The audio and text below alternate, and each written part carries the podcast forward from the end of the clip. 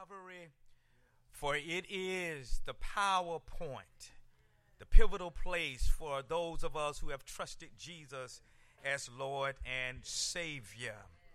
Calvary reminds us that even today we have the victory through Jesus Christ. Now, God, bless the preparation of this word, bless the proclamation of it, give it supernatural, penetrating power that you will be glorified, your people blessed. In Jesus' name, amen. I invite you to turn with me once again to the Gospel according to St. Matthew, chapter 6. And we want to shine the sermonic spotlight on verse 10, which reads, Your kingdom come we're moving through a series of sermons entitled Jesus Teaches His Disciples to Pray. And today we want to look at his words in this teaching of his disciples to pray, Your kingdom come. the story is told of two lumberjacks, an older one and a younger one. And I thought as I prepared this, I might to let our younger crowd know what a lumberjack is. A lumberjack, back in the day, was a profession where men cut down trees. There may have been some women there as well. We don't know. I don't know for sure. But I know it's a profession where they cut down trees for a living. So this story is about two uh, lumberjacks. One was an older gentleman, and the other was a younger gentleman. Both of these lumber, lumberjacks were known for their expertise and their speed when it came down to cutting trees. Well, the younger challenged the older to a contest to see who could cut down the most trees in one day. And so the contest began. The younger man, with his vim, his vigor, his vitality, began chopping down one tree after another, and he chopped them down without stopping. But he soon noticed that the older gentleman chopped trees for one hour and then he took a 15 minute break. At the end of the day, when all the trees were counted, the older lumberjack had chopped down one third more trees than the younger lumberjack. So, puzzled by the older man's seemingly super progress, the younger man asked, How could you, taking a break every hour, cut down more trees than I did nonstop all day? To which the older lumberjack responded, When I stopped cutting, I was sharpening my axe.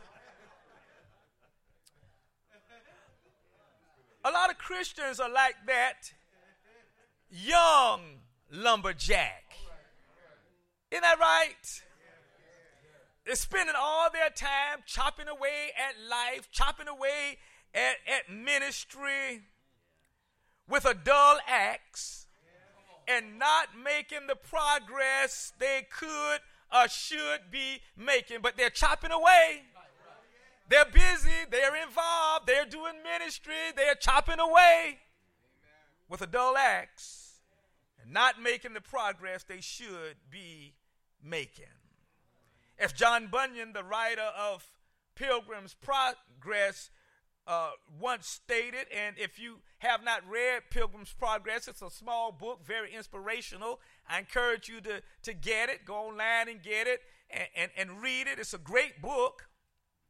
But, but Bunyan once said, He who runs from God in the morning will scarcely find him the rest of the day. Prayer is an essential part of the Christian lifestyle. In fact, it is so essential that Jesus took the time to teach his followers how to pray.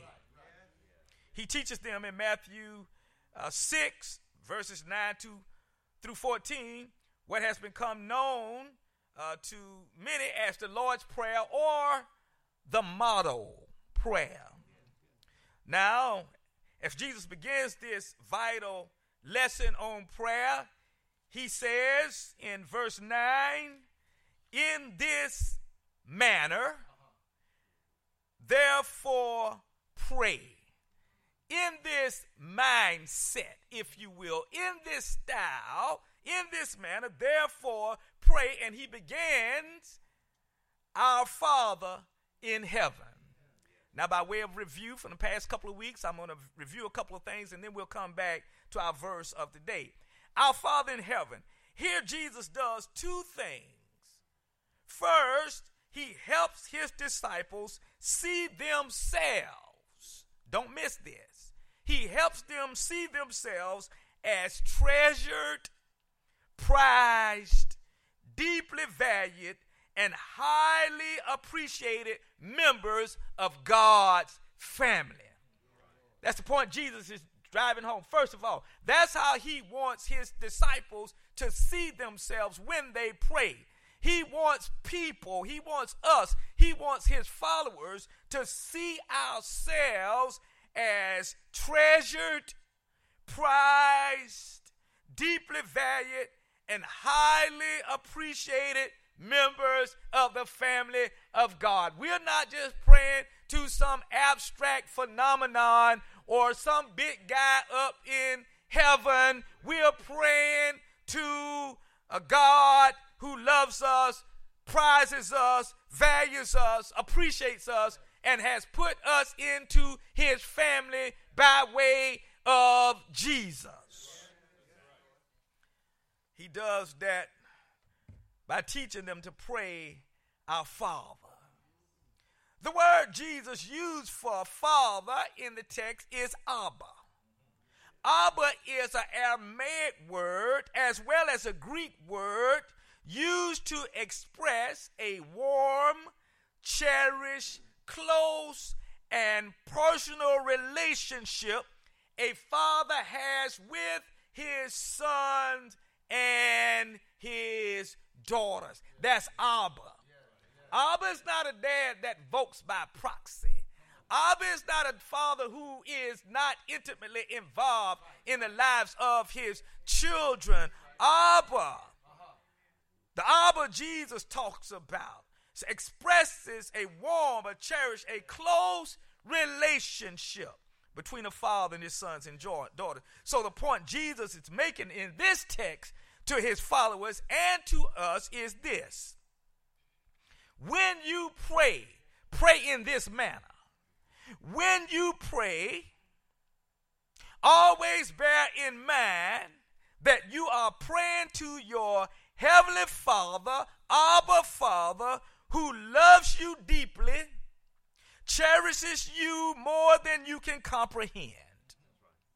Bear in mind that the Heavenly Father, unto whom you pray in the morning, during the afternoon, in the evening, the Father that you pray to all day long is up close and personal with you and is intimately involved in the minute details of your life. If a sparrow can't fall without him knowing it, and the very hairs of our head, at least for some of us, accounted by Him,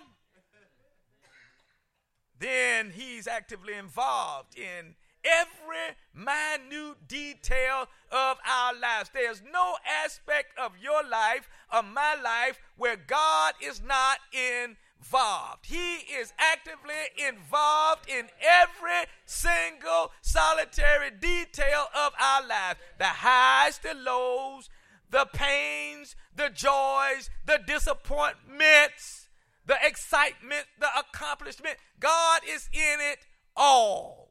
Even when we hurt, God is there. Even when we rejoice, God is there. Second, Jesus says, Hallowed be your name. Hallowed be your name means God named is to be counted holy at all times. It is never to be profaned, never to be minimized, always to be counted holy at all times. God's name is to be honored, God's name is to be revered, God's name is to be held in highest esteem always on every occasion without exception.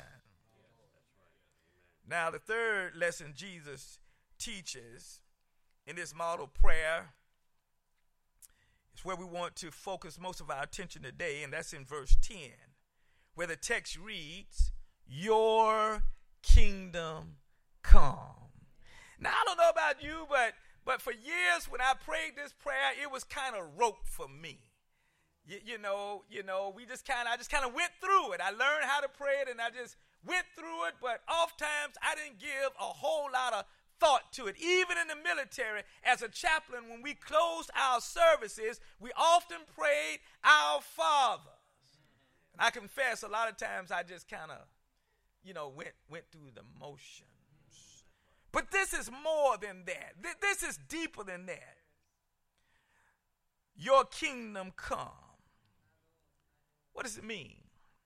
The word kingdom means sovereignty and domain dominion. It means complete rule, absolute reign, and authority.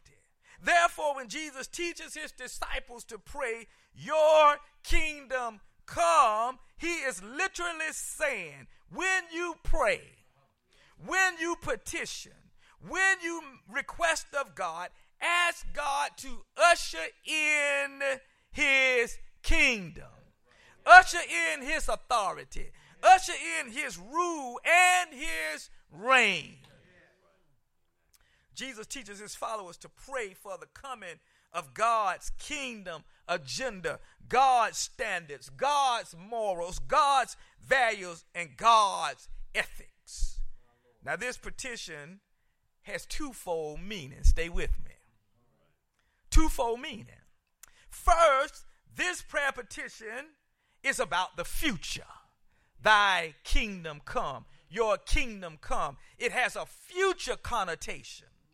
This request is about petitioning God for the day when Jesus will return in his glorious splendor.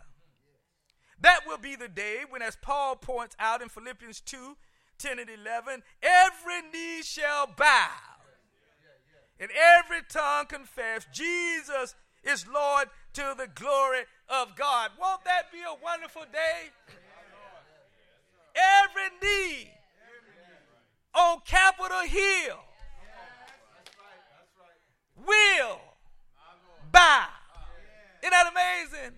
Every knee in Tallahassee, across the nation, every state house, every country, every knee will bow. Every tongue confess Jesus is Lord to the glory of God. That's going to be a great day. Every knee in the White House and in your house and in my house will bow without exception. That's going to be a lot of bowing. The arrogant will bow. The prideful will bow. The millionaires will bow. The billionaires will bow. Everybody will bow. And on that day, everybody will realize that we're all equal at the foot of the cross. No big eyes and little you. Every knee shall bow and every tongue confess that Jesus is Lord to the glory of God. Your kingdom come is a prayer for the establishment of the final kingdom of God when under the lordship of Jesus Christ there will be complete joy, complete peace, and complete holiness in the presence of our Father forever. When that day comes, hearts will be pure. Lying, deceit, distrust, confusion, shame, pain, suffering, wars, rumors of wars, loss, tears, and even death will be banished forever. That's something to look forward to. Jesus said, Pray that, pray thy kingdom come. Keep in mind, it's going to be a glorious day. The kingdom of God is no pipe dream. It is as sure, as certain as any established fact of history. Think about how the Bible has fulfilled itself. Think about the facts of history. God is the same yesterday, today, and tomorrow. What He says will happen. This is no pipe dream. It is as sure as any established fact of history. And in it, our greatest dreams will come true. In fact, beyond our greatest dreams. I like that song, don't you? I can only imagine. I mean, we can only imagine what heaven will be like. It will be beyond our wildest imagination. So Jesus said, Pray thy kingdom come. But secondly, this prayer petition is about the present. While Jesus taught his followers to pray for the coming of the kingdom in its future tense, his teaching also covered the coming of the kingdom present tense.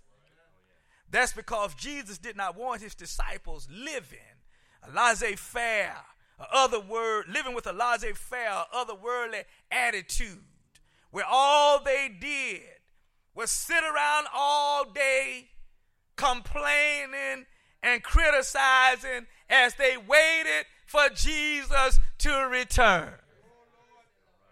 No, he wanted them actively engaged in life. He wanted them to have goals, to set goals, and to have dreams, and to work towards making their dreams and real, uh, goals a reality. He wanted his followers and wants his to, followers to play, to work, have meaningful employment, to pray, have relaxation and leisure, uh, and, and enjoy ourselves, to raise families, to have fun, to enjoy the goodness of His blessings in the here and in the now. So it was, He taught them to petition God for the kingdom present. Notice when Jesus began his public ministry, the very first words out of his mouth after reading from Isaiah, according to Matthew 4 17, were, Repent, for the kingdom of heaven is at hand. You see that? Kingdom of heaven is at hand. That's kingdom present tense. Oh, y'all gonna work pastor this morning. Later in Luke 17 21, he said of himself, The kingdom of God is in the midst of you. That's kingdom present. That's right now kingdom. That's meantime kingdom. Make no mistake about it, Jesus was passionate about the kingdom in the future tense as well as in the present tense. In fact, the word kingdom occurs 49 times in Matthew, 16 times in Mark, and 38 times in Luke, for a total of 103 times in those Gospels. Luke 4 43 tells us that before Jesus went to the cross, he said, I must preach the good news of the kingdom of God to the other towns as well. For I was sent for that purpose. Acts 1 and 3 records that for the 40 days Jesus remained on earth between his resurrection and his return to heaven. He spoke to his disciples of the things concerning the kingdom of God. Now, if Jesus taught his disciples to pray, Your kingdom come, his lesson to them was about more than them verbalizing a request for the kingdom to come. That's future. He wanted them to be actively involved in the actualizing of the kingdom to come that's present. In other words, Jesus was not only teaching them to pray, Your kingdom come, but he was also calling them to participate in the coming of the kingdom. This prayer demands of all who pray it participation in the process. So, what does participation in the process involve? What does it look like? Three things very quickly, and I'm done. First, we when we participate, we pray for the final and ultimate establishment of God's kingdom. We pray for the day when all creation will freely call him Abba Father, dearest Father. Second, we pray your kingdom come so we will be conformed to the Father's will in this world. That's participatory. As we pray, we hand ourselves over to the grace of God so he may do with us as he pleases. That's participating in the kingdom present. Here at the Good Hope Church, we say, as Jesus says, Thy will be done. We turn our lives over to the grace of God we say to God as a church, do with us as you please. We say as children of God, Father, do with us not as I will, but as you will. We say, Your kingdom come in my life. Use me for your kingdom's sake. And thirdly and finally, your kingdom come is a prayer that God's rule will come to others through us. That's present. That's participatory. It is a prayer for Jesus Christ to work his revolutionary power in and through us so we can work it in and through this fallen world in which we live. Your kingdom come is a prayer for God to ignite in us a fire, a passion to change our community, change our world as we have opportunities to do so. And I love our, our participation in helping the church in Tortola because we are praying thy kingdom come, but along with it, we are using our power to bring the kingdom, the reality of the kingdom, to a people who are hurting and a people who are in need. When we went to Haiti and this church supported that mission outreach, we were bringing the kingdom. Every plate of beans and rice to a hungry child is bringing the kingdom. It's thy kingdom come. When we pray, Your kingdom come in our families, our, um, our jobs, our city, our state, our nation, and in the world, we are saying to God, God, use us to promote change. Don't sit back and think, well, we don't have any say so. We don't have any power. Yes, we do. Let God use you.